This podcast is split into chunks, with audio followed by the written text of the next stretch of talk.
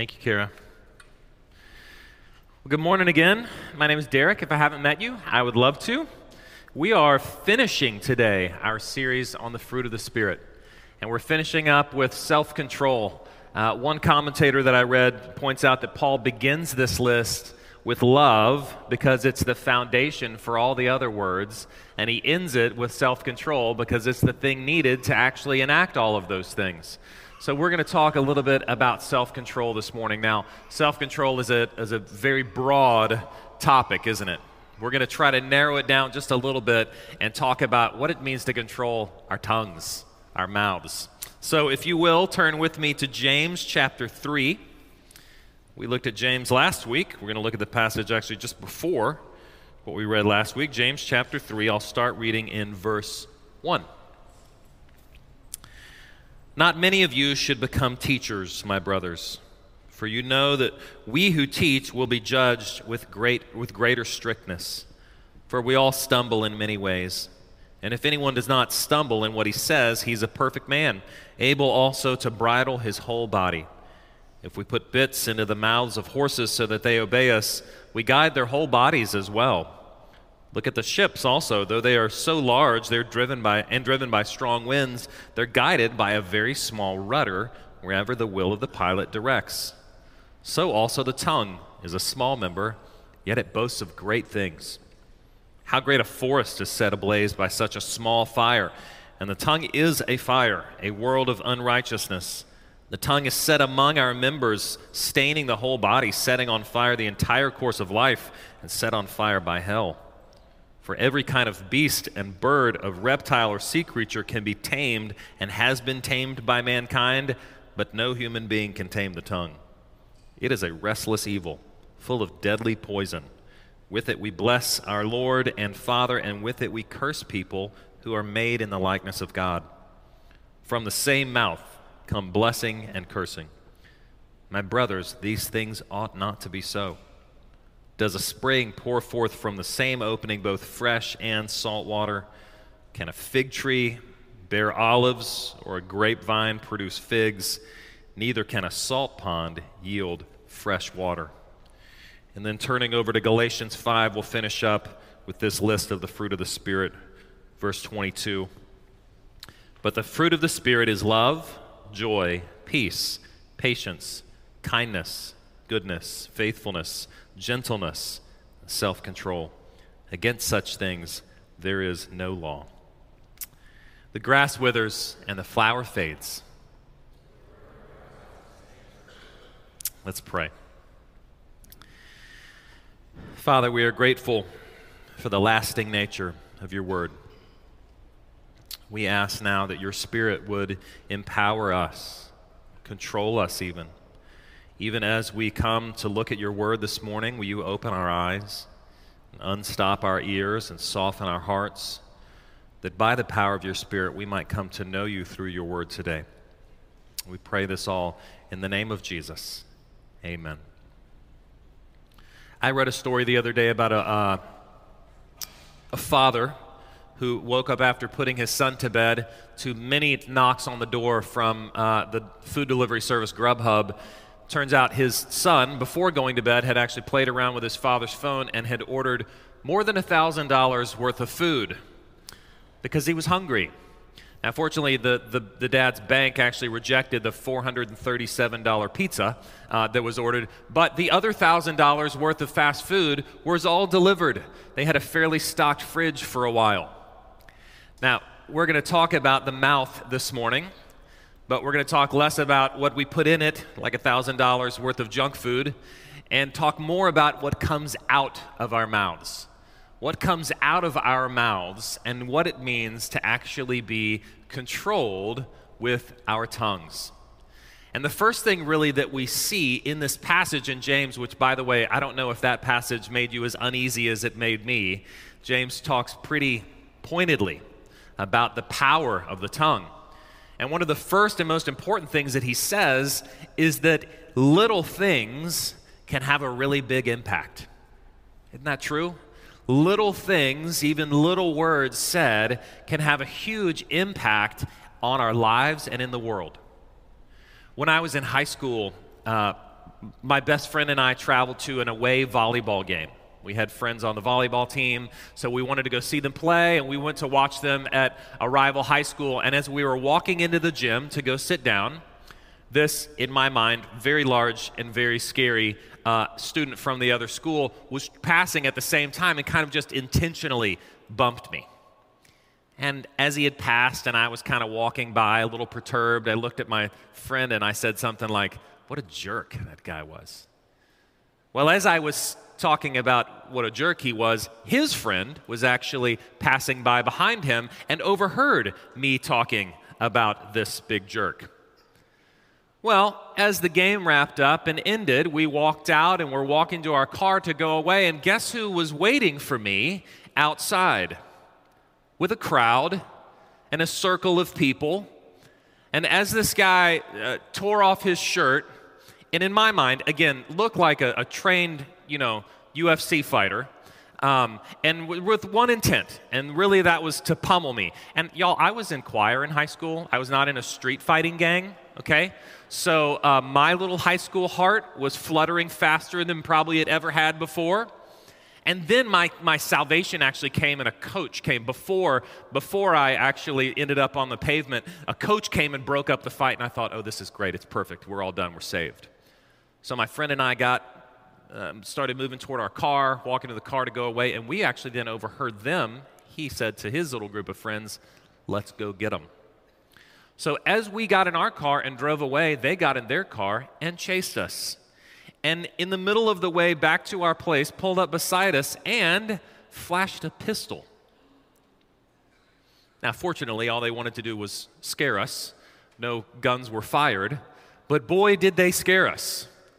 And all of that because of these three little words that came out of my mouth. If I would have just kept my stupid mouth shut, everything would have been just fine. But our words, little things, sometimes said without thinking, sometimes feeling totally innocuous, sometimes just tiny little things, right, can have a huge impact on us. Maybe you've gotten yourself into similar trouble that I have with my words. Or maybe you've been the recipient of somebody's words that have stuck with you for a long, long time. Right? Somebody that has said something like, uh, You're really not very valuable to this team or this group. Or you're just a little bit overweight. Or we really don't like the way you look. Or you're really kind of worthless. Somebody has probably said in so many words something like that to you in your life at some point. And my guess is that it has stuck with you. Because sometimes it's those little words actually that can stick with us, even reshape and completely redirect our lives. And you know, the words that we use, even though they are oftentimes said flippantly, it's like toothpaste. You can't really put it back in the tube, can you? It's like if I told you, hey, take a bag of feathers and go put a feather in every yard in this neighborhood and then afterwards, at the end of a windy day, said, Okay, now go pick up each feather. You can't do it, can you? Because they're already blown away, they're out there. And words have a similar effect. Not only do they have incredible power to do some real damage in our lives, but they can be really, really lasting. Think about the images that James uses in this passage a bit in the mouth of a horse, it's small but it directs the whole horse, doesn't it? Or a rudder on a ship, where a tiny rudder can direct a great ship to go wherever it wants. Or how about this one, maybe the most powerful one, the one he spends the most time on, a small fire that can turn into an entire forest fire and end up doing incredible damage. Friends, our words have power, don't they? And even little things can have great impact. The opposite, though, is also true.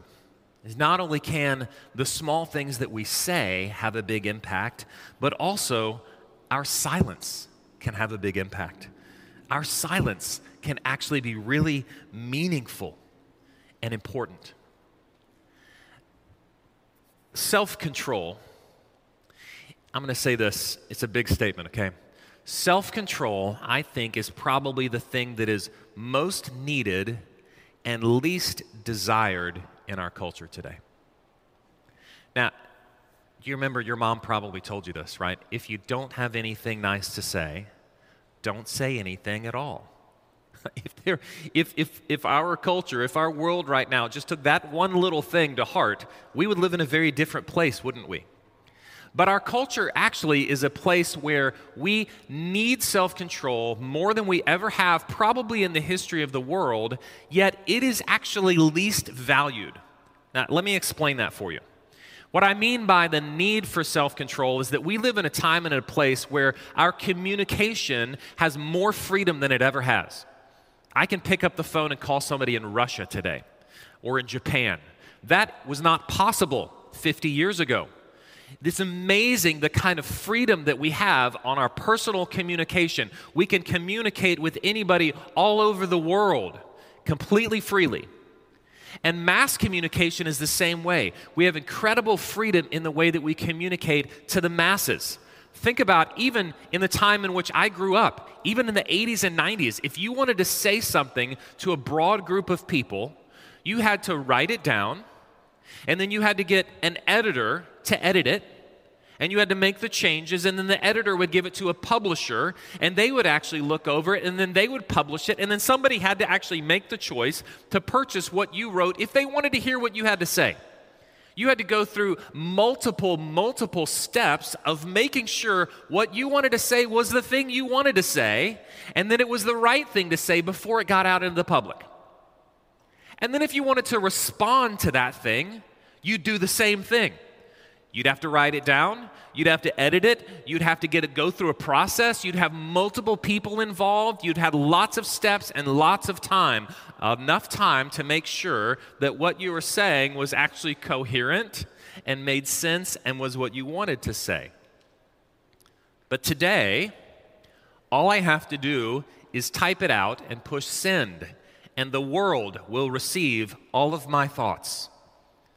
I can write a blog I can post on Facebook or Twitter or Instagram, and I can tell the world exactly what I think now without filtering, without time, unless I want to put a filter on it, right? Without time, without process, I get to do it. And guess what? If you want to reply to it, you have the same kind of immediacy. Now, in a world in which there are no outside checks, no processes to go through, no steps that we have to take, if we want to actually say things from an informed Christian perspective, guess what? We actually need a lot more self control, don't we? Because there's no system out there that's doing the control for us. So there's the need for self control, but actually, the value of self control is lower probably than it ever has been. Think about the word discretion. Discretion really is just the ability to kind of contemplate the things that need to be said or not, and to choose whether or not to say them and which things to say. And the value of discretion 25, 30 years ago was probably higher than the value of transparency. Now, there's some issues with that. We can all agree. We want to see transparency high. But what we've done in our culture now is completely reverse that. We have a high view of transparency, of honesty, which again, in many ways, is really good, but we've combined that with a very low view of discretion, of discernment. And so, today in our culture, what is emphasized and what is encouraged is if you feel it, you should probably speak it. The world needs to know your truth. Speak your truth so that everybody can know. And if you think it, go ahead and proclaim it to the world around you because we want to be transparent, we want to be honest, but for some reason with that, we think, well, everybody needs to know all of the things that I'm thinking all of the time. So we have this combination now of a great need for self control and a low, low desire for it in our culture. But, friends, the Bible says that if we are actually going to act like those who are walking with the Spirit, who are keeping in step with the Spirit, then what we need to do is find some way then to deny our impulses, to deny even our feelings, and to focus and rest in what Jesus has done. I, I was a swimmer in high school. And one of, the, one of the exercises that we would do oftentimes is we call them blowouts. And here's what a blowout is you, you get on one side of the pool, you know, the, the, length of a pool, 25 yards is what we would swim, and you take a big breath, and then you go underwater and you exhale all of that breath that you just took, and then you swim to the other side without breathing. And yeah, it's as hard as it sounds like it is. And about halfway through, what your lungs start doing is they start trying to breathe, and there's nothing there to breathe. And so they just go, and about halfway through, you're thinking, I'm going to die. And the only way actually to get to the other side is that you have to know there's enough oxygen in my lungs to get me to the other side of the pool. I'm not going to die. And so you have to actually res- rely on that truth more than on the feeling that you're having, which is my whole body is about to collapse and explode and I'm going to drown right now because that's the way that I feel. And our tongue is the same way, isn't it? Is that we actually have to oftentimes deny the feeling that we have if I don't reply to this person with that really pointed comeback, then my lungs are just to kind of burst, right? If I don't actually reply to this Facebook post, then, then my lungs are going to burst. I'm just not going to be able to do it. Or if I don't actually tell that person what they need to do right now, then I'm just not going to really be able to live. If I'm silent, what's going to happen? What's going to happen to everybody else around me? What's going to happen to me? Is everything going to be okay? And I believe that we are actually being called here in the Bible to deny those feelings that our life is going to fall apart if we don't say this particular thing right now, and to rely on the fact that Jesus actually takes care of us, that He actually will sustain us, that He actually is at work in us. Which really brings us to our final point, which is that self control is really about spirit control. A self controlled life is actually a spirit controlled life. I'm going to read you again from Galatians chapter 5. This is the end of that list of the fruit of the Spirit. Paul says this If we live by the Spirit, let us also keep in step with the Spirit. Paul says that we actually live by the Spirit that we are called to walk with the Spirit. That what it means for us to produce good fruit in our lives is that we actually give over our control to the Holy Spirit's control. Right? Think about the illustration again that James uses here. The rudder on a ship, it's really small, but it drives the whole ship. But what does he say here? Is that it is driven by the pilot. The rudder actually is something that's driven by the pilot. And so, for us to actually exhibit self control is really the process of giving over the piloting of our lives to the Holy Spirit, to lay aside our will and to actually take up His.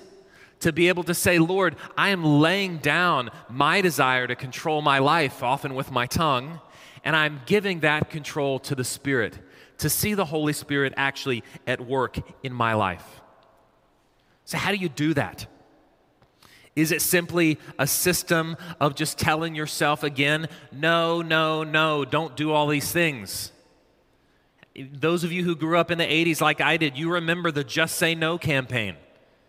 Uh, during the 80s, right, a huge outbreak of drug use and crime, and some brilliant advertiser came up with this idea listen, we're going to launch this campaign to just say no. Whenever somebody approaches you, you know, with drugs, you should just say no. Whenever you experience peer pressure, you should just say no. Whenever you feel even maybe like responding, you know, in a hurtful way to someone, just say no. And it spread all throughout the, the country, all throughout our schools. Huge, multi million dollar campaign that lasted for years and years and years. Remember, Nancy Reagan was even the spokesperson. But there's only one problem with it it doesn't work. In fact, even back in 2001, the Surgeon General actually declared that campaign, put it, put it in the does not work category. And you know why it doesn't work? Is because training our mouths can only get us so far. We have to train our hearts. And the just say whatever it is campaign only gets to the mouth and never to the heart. But, friends, the fruit of the Spirit and self control is about the heart. It's about a heart that is changed and a life that pours out of that heart. And how do our hearts change? They actually change by saying yes more than saying no. Saying yes to the Spirit's work in our lives. Saying yes to actually giving up control so that the Spirit can actually work. And friends, we can only say yes if we are overwhelmed and overcome by the love that we have been shown. I want you to listen to this incredible passage from 1 John chapter 4. This is what John says. In this the love of God has made manifest was made manifest among us that God sent his only son into the world so that we might live through him. In this is love, not that we have loved God, but that he has loved us and sent his son to be the propitiation for our sins. Beloved, if God so loved us, we ought to love one another. You hear what John is saying there? Is that saying yes is so much more powerful than saying no. Because yes is actually produced by love, not by fear, not just by strain, constraint or avoidance. But saying yes is actually something that's done in response to what God has done for us. Jesus has loved us with a love that the world has never seen otherwise. A love so strong that he would lay down his life, not simply for those who have done everything right, because none of us have, but for those who were running as fast as they could away from him in the other direction. That Jesus has laid down his life for his enemies. That he has come to us and said, You deserve punishment. You deserve wrath. You deserve death for who you are and what you've done. But guess what? I will take it instead. Friends, has there ever been love like that? There hasn't. It's amazing. As we sang at the beginning of our worship service, it's love that won't ever let us go. It is everlasting and deep and incredible. And how do we respond to that kind of love? By saying yes to the Spirit by laying aside control of our own lives so that actually the Holy Spirit might start to work in us, among us, through us. So let me just leave you with this. Again, back to the way that we speak. When it comes time to reply to your wife, to your neighbor, to your coworker, to the blog poster, or to the tweet, just pause for a second and ask, What has Jesus said to me? What has Jesus done for me? How have I been loved?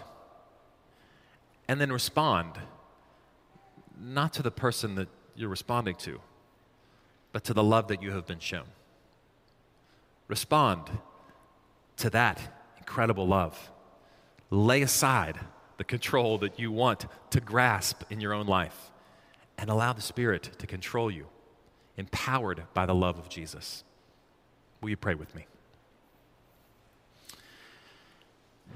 Father, I need this passage. We need um, your Spirit actually to, uh, to come into work in us. Because, Lord, I know I myself um, struggle with self control. So, Lord, I ask that your Spirit would come and do an amazing work in us today. That we might deny the impulses that we have to respond, the damage that even can be caused by it.